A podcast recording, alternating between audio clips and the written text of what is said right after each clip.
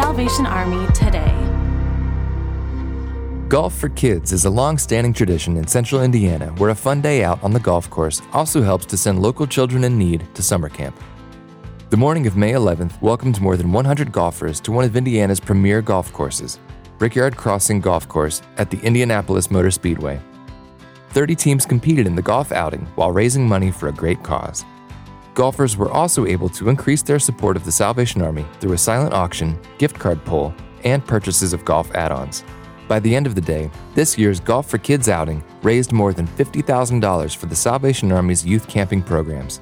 This is the equivalent of sponsoring week long camping experiences for 100 children this summer. To learn about camp opportunities near you, find your local Salvation Army by visiting salvationarmyusa.org.